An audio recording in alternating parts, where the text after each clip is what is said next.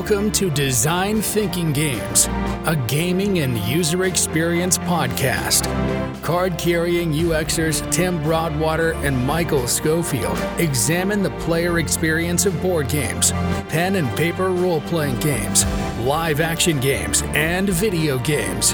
Play through the backlog on your podcatcher of choice and on the web at designthinkinggames.com.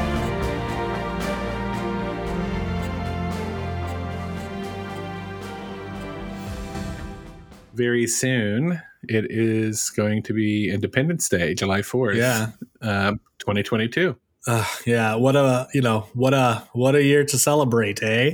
Um, um, but yeah, like uh, you know, there's there's something fun about kind of like the there's some whatever. There's something fun about it. The fireworks, the bravado is fun. The mythology around it is fun, um, and I don't know. I think it just sort of happened that oh no, July Fourth happens to be one of our release days. We saw that it was coming up, and um, you and I started throwing, you know, throwing shit around, and stumbled on what I think is like a really uh, common explorable trope in storytelling in general, but especially video games. Um, so you know, we we we started this chat going like hoorah, um, but there's hoorah. But part of the fun of that, you know, uh, is, is is I guess you know to the to your point, you know, this is a very this is a narrative that is like this kind of like machismo or whatever is a uh, narrative that specifically July 4th, you know, in the States is Independence Day, the movie Independence Day, which came after, you know, the, the holiday. And it commemorates, what? you know, the Declaration of Independence. Um, it, it has a lot of historical context to it, but it's kind of become the celebration um, of victory, right? Yeah, yeah. Not just honoring and celebrating heroes, but the victory of heroes. Um, and so we started talking about, you know, people love victory and people love heroes. And and so I think that's where we started kind of talking about, oh wow, like there's something here that this kind of hero kind of trope or the hero or the underdog and and what they have to face. And then this is not just in films and books but it's in games. And that's what you know we're kind of wanting to focus on. Yeah i mean like as we're wont to do we just kind of started to deconstruct some of our you know favorite americana. And you know we kind of identified like a pattern that um, we see throughout games across all genres. You know, namely that you know there's this sort of like recipe for this um, specific kind of heroism where you know the the world is on the brink of destruction. of course, like like as, as any good uh, uh, as any good uh, uh American youth, um, when I think of Independence Day, I do think of that time when aliens attacked, and um, you know, like sometimes the world is literally on the brink of the destruction, but it's you know, it's it's just this notion that like everything is on the line, um, and you know, there's a a, a ragtag chosen few who will make the difference.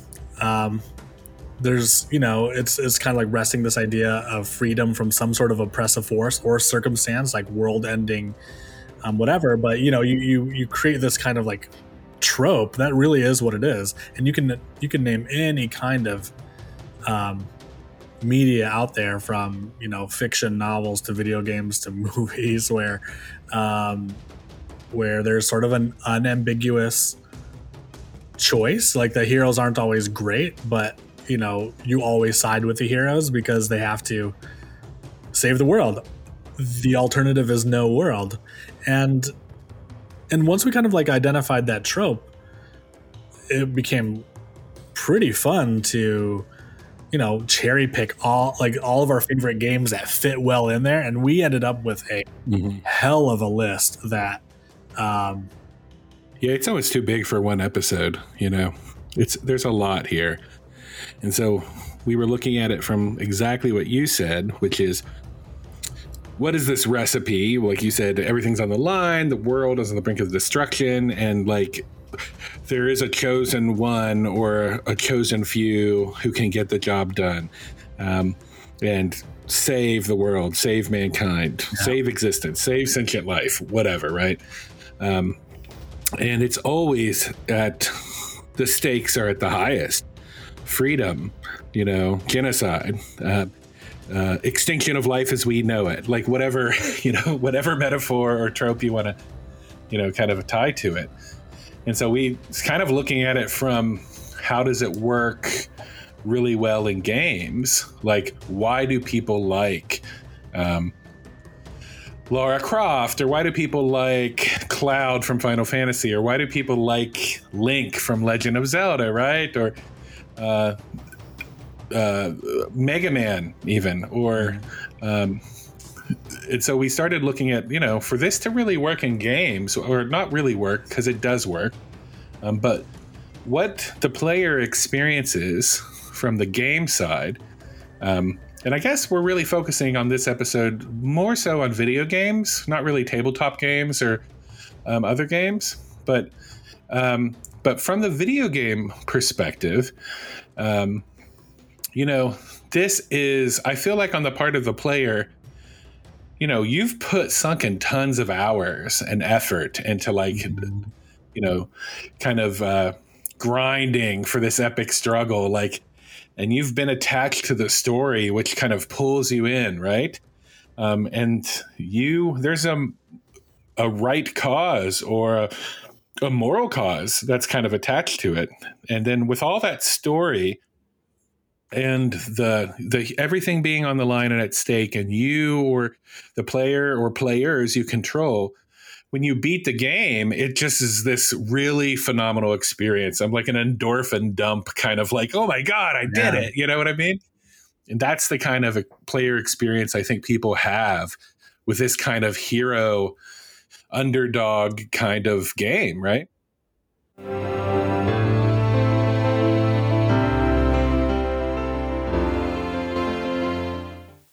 We are super privileged to be brought to you by Dice Tower Theater because our show is designed to tease apart mechanics and other aspects of game design so we can better understand why they impact us. But this wonkery didn't start because we were born middle aged, it began with fandom and escapism. When we're throwing dice at the table, we're not hyper focused on reasons why someone gets advantage, we are the there. blue flame has the great risk, correct? Are you sure, Sophie?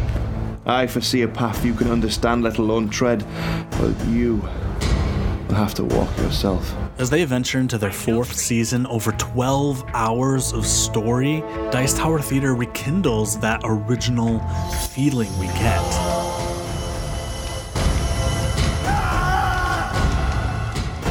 Are your minds made up too? Then step into the room behind me, adventurers.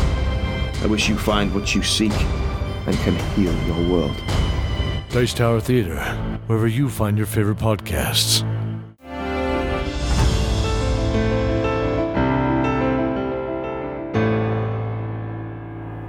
this sort of like trope could be applied in a really cheesy way um, but of course like you know like our, our the super lists that we started generating are just full of examples of where it worked really well you know the first kind of like component is just you know for, for, for like whatever like at, at whatever scale there is a um, like the game begins or the story begins um, in the uh, the shadow of certain death or there's a, there's a kind of impending doom that can be avoided but that is always present right? It's always on the horizon. It's always um, it's always there last uh last season you know you played through mass effect you know the game begins like within the first um like after the first mission where you can see uh oops the entire galaxy is at stake right? Or you know we were talking about um uh like different examples here. That that whole idea of the threat you know and you know that threat is you know in kind of like uh the the fourth of july american lore is of course you know? Um the British oppression uh, and the the danger for the um, the revolutionaries and you know declaring their um, independence, it begins a ticking clock, right? You know, this could have gone. Um, this could have ended at the end of a noose for you know Washington and stuff like that, but it, but under the under the guise or the, uh, yeah under the kind of like the this kind of like looming threat all the other interactions in the game feel a lot like sweeter. There's kind of like this funny like uh fantasy like rpg trope where like oh no the world is literally going to end but first you need to help make all these like deliveries like a um like a like across uh across the land. But there's something like really nice there i think about like uh, like all of the interactions that feel sweeter because um they're time limited or they're literally like gate kept but it's the notion that like everything that's happening here is under threat. And so it makes even these kind of like little potentially it could make these little quests feel better. It makes a it makes the relationships you form along the way um, sweeter. There is like this humanizing piece that you're talking about to where whatever the looming threat is the evil presence is going to taint the land ganon from legend of zelda Yeah, or, you know. Um, but it is the human or humans um, or if it's an animal or if it's an alien species or whatever but the humanizing effect of like working together collaboration like helping someone so they will help you building alliances you know like uh, that's the kind of yeah. building allies and building strengths and tools to everyone has to pull together right? To kind of fight um, this oppression. And sometimes the hero or the group of heroes is facilitating that with small quests as you call it right? Maybe that's the unlikely cadre um, you alluded to before where like you know a, an important component of this existential threat is that it's big enough to force unlikely alliances right? Um, uh, and Mhm. so you know the like uh, for the first time the the hobbits and dwarves and elves find themselves like on the same side or or, or something like that. Um, or you know the, the states band together or you know the societies come together uh, the species come together. But but you're right there is this this coming together this unifying aspect of um of maintaining or uh, you know surviving a way of life or a way of being that is really you know it's kind of like the embryo in which all this story happens everyone's coming together because oh no this thing on the horizon is is really that bad Yeah, in Zelda, it's literally the humans in Zelda or the are Hylians, right? And they Yeah. combine and they work across the aisle, you know, or collaboratively with the Zora, the water merfolk people, but also the Gorons, the mountain people, and the Deku, who are the the plant or elf people, right? And so it takes them not only working together but helping each Mhm. other or even assisting Link with like this item will help you on your quest because we also know that Ganon is this evil force that will eventually destroy the forests and the mountains Yeah. and the seas. And so um, we we will help you. We will ally with you and we will back you because the risk is that great, right? yeah um, total annihilation or total destruction of the world. One of the things we were talking about when we first, you know, kind of were talking about well, actually the hero and you know Fourth of July, freedom, rebellion. This is this cool, you know, kind of. Uh, you know this cool kind of crust- construct but it exists in every genre. Like Yeah. it can extend to ho- sci-fi. It can not just be in fantasy or, or you know warfare or action adventure you know? And so i think it doesn't really matter the genre. I think the narrative construct or whatever this trope is you know kind of extends beyond that. Yeah, yeah, it's really interesting. Well, because you know, there, there's there's some aspect of like existential threat. So there's we we we acknowledge an existential threat that unifies forces. This is true in um in a, in a zombie flick, or however, I think there has to be, however remote, an element of hope that the the existential threat can be overcome Exactly. And that is completely abandoned in zombie films. Like when you're watching Walking Dead or zombie films, it's survival. It's not hope. It's like, let's just try to survive as long as possible. Exactly. That's always kind of the construct of like zombie films or just like this automated horror or like this virus. It's just like you're just trying to, we're not banding together to save mankind. It's like we're just trying to survive as long as possible. And to me, that is not a hero.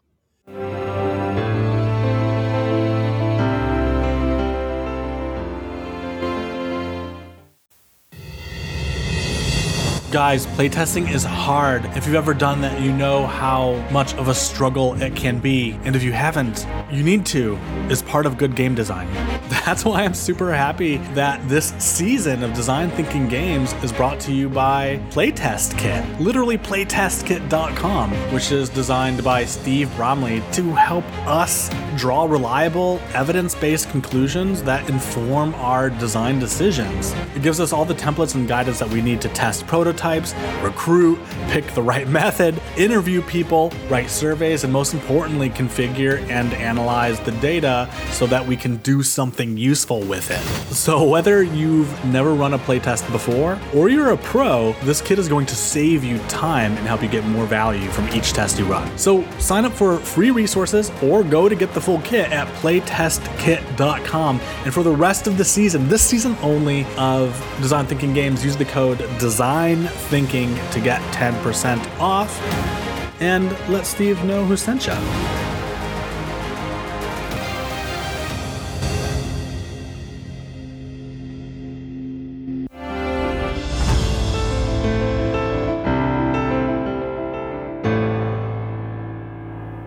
Sauron from Lord of the Rings for your fantasy reference, you know, um, power, control, subjugation, slavery, like all of these it's just like core evil. I think of like Dracula and like Castlevania, right? To where it's like he is spreading evil across the land. He will turn everyone into his vampiric minions or their food.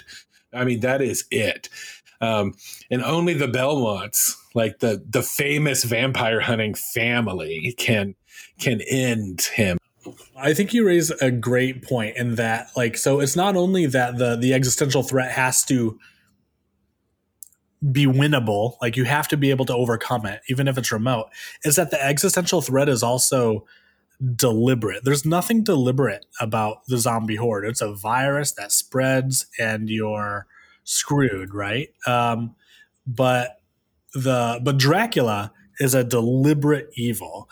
What I like about what you said about like the Belmonts though is that was something that I think works in interestingly, like a way that this uh, kind of trope can be made a little bit unique is that it can it's not really like time limited. So so something like the belmonts you know you can you can resist the vampiric evil over generations but i think it's resisting an existential a deliberate intelligent existential threat that is a key component if it's not intelligent um, or if it's not deliberate, if for whatever reason you're fighting like capitalism, it's not the same thing, right? It's a, it's an existential threat, but there's no like kind of like deliberate subjugation there.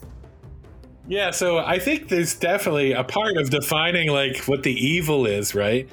Um, but then also from the hero side, I think there's always just this underdog aspect, right? Mm. You're just one elfin boy, or you're just one little hobbit you know, or you're just um, yeah.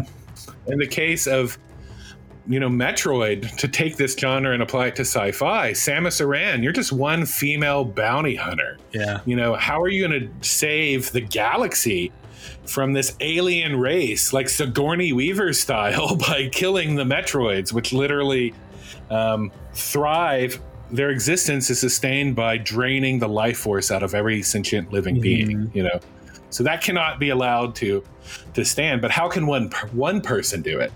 And there's always seems to be like how does the Master Chief get empowered? How does Mega Man get empowered? How does Samus or um, Link or Laura Croft. I know we even talked about like even from a warfare construct. Yeah. How does Solid Snake and Metal Gear Mm-hmm. get empowered to be able to to save the world from nuclear threat, right? And you have to not only have like this crazy like backstory and be an underdog, but then you have to along the way work with people, get items, like level up and become like become the savior that sentient life or humanity or the galaxy needs, right?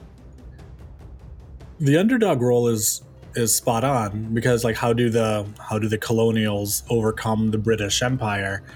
To that end you you threw out master chief and i i often think of like samus and, and master chief doom guy kind of like all in the same thing because they are effectively like faceless heroes right? Master mm-hmm. chief one is interesting though because somehow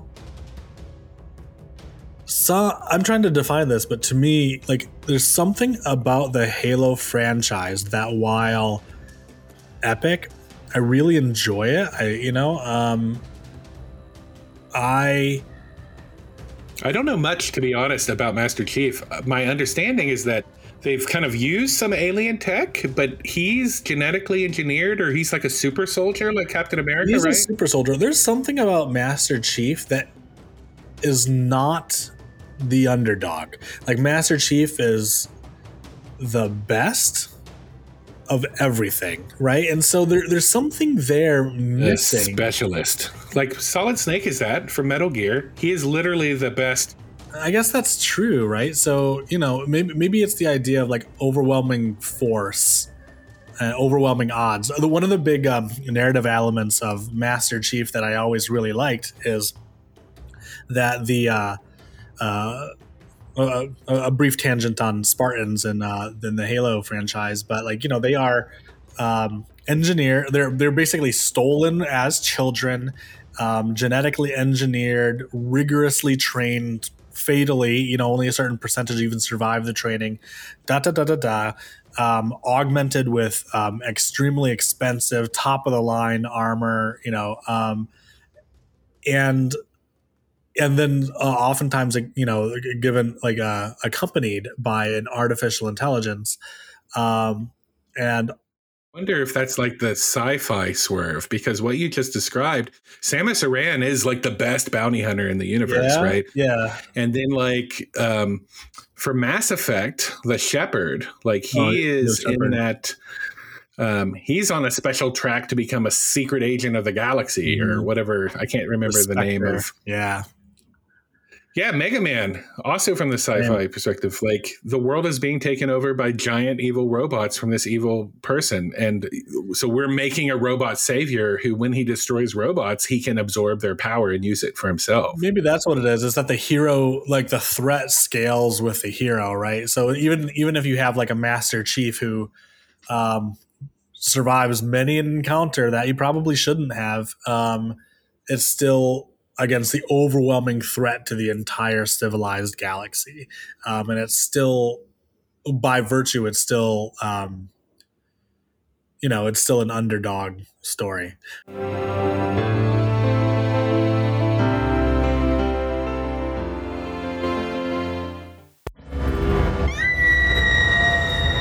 Design Thinking Games is a proud affiliate of Hunt a Killer. Enter the world of Hunt a Killer in their newest murder mystery season, Mallory Rock. This realistic murder mystery game delivers high quality, handcrafted evidence that brings a fictional case to life. Can you solve a mystery with Hunt a Killer? Go to designthinkinggames.com slash hunt a killer or click on the banner at the bottom of our website.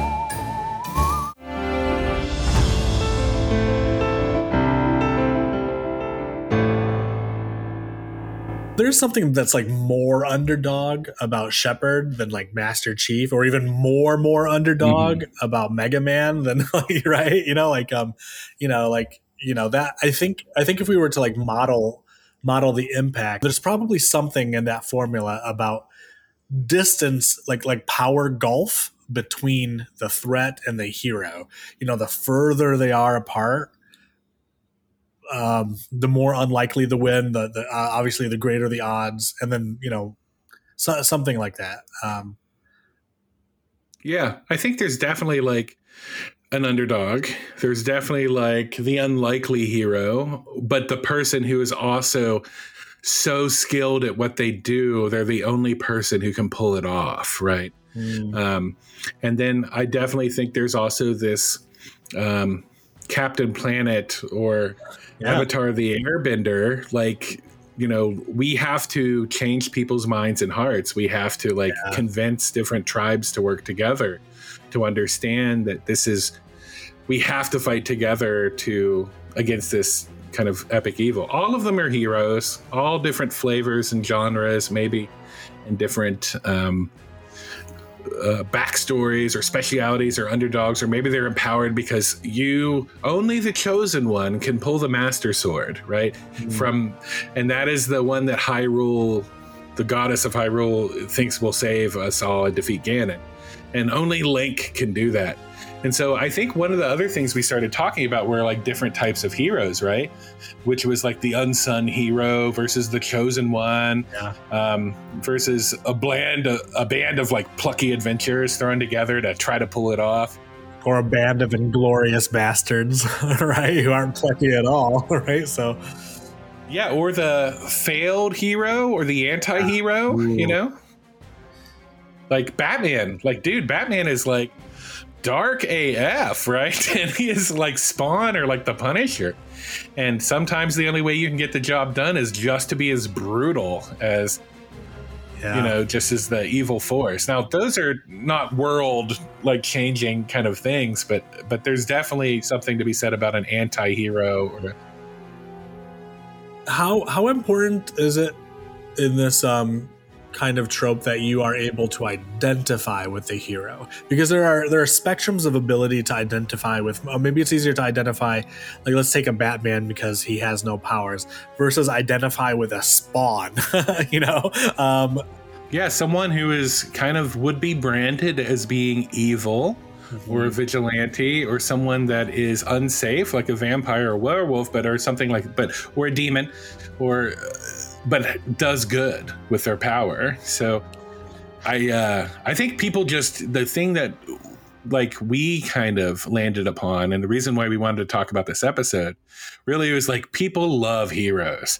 and i don't care what type of gamer you you are what type of fandom you support like the hero is something that any kind of player can get behind, right? Yeah. In no matter what form. Maybe it's a brutal anti-hero, or maybe it's the the fantasy elf who's the chosen one, or maybe it's the sci-fi space hunter. But it's like people love a hero. People love to love a hero, and and also from the player experience side, when you're playing the hero, when you're playing like a cloud from like Final Fantasy, or you're playing like even a comedy swerve, which would be kind of like a Super Mario Brothers or a Sonic or you know something or Ratchet and Clank, something that's just ridiculous.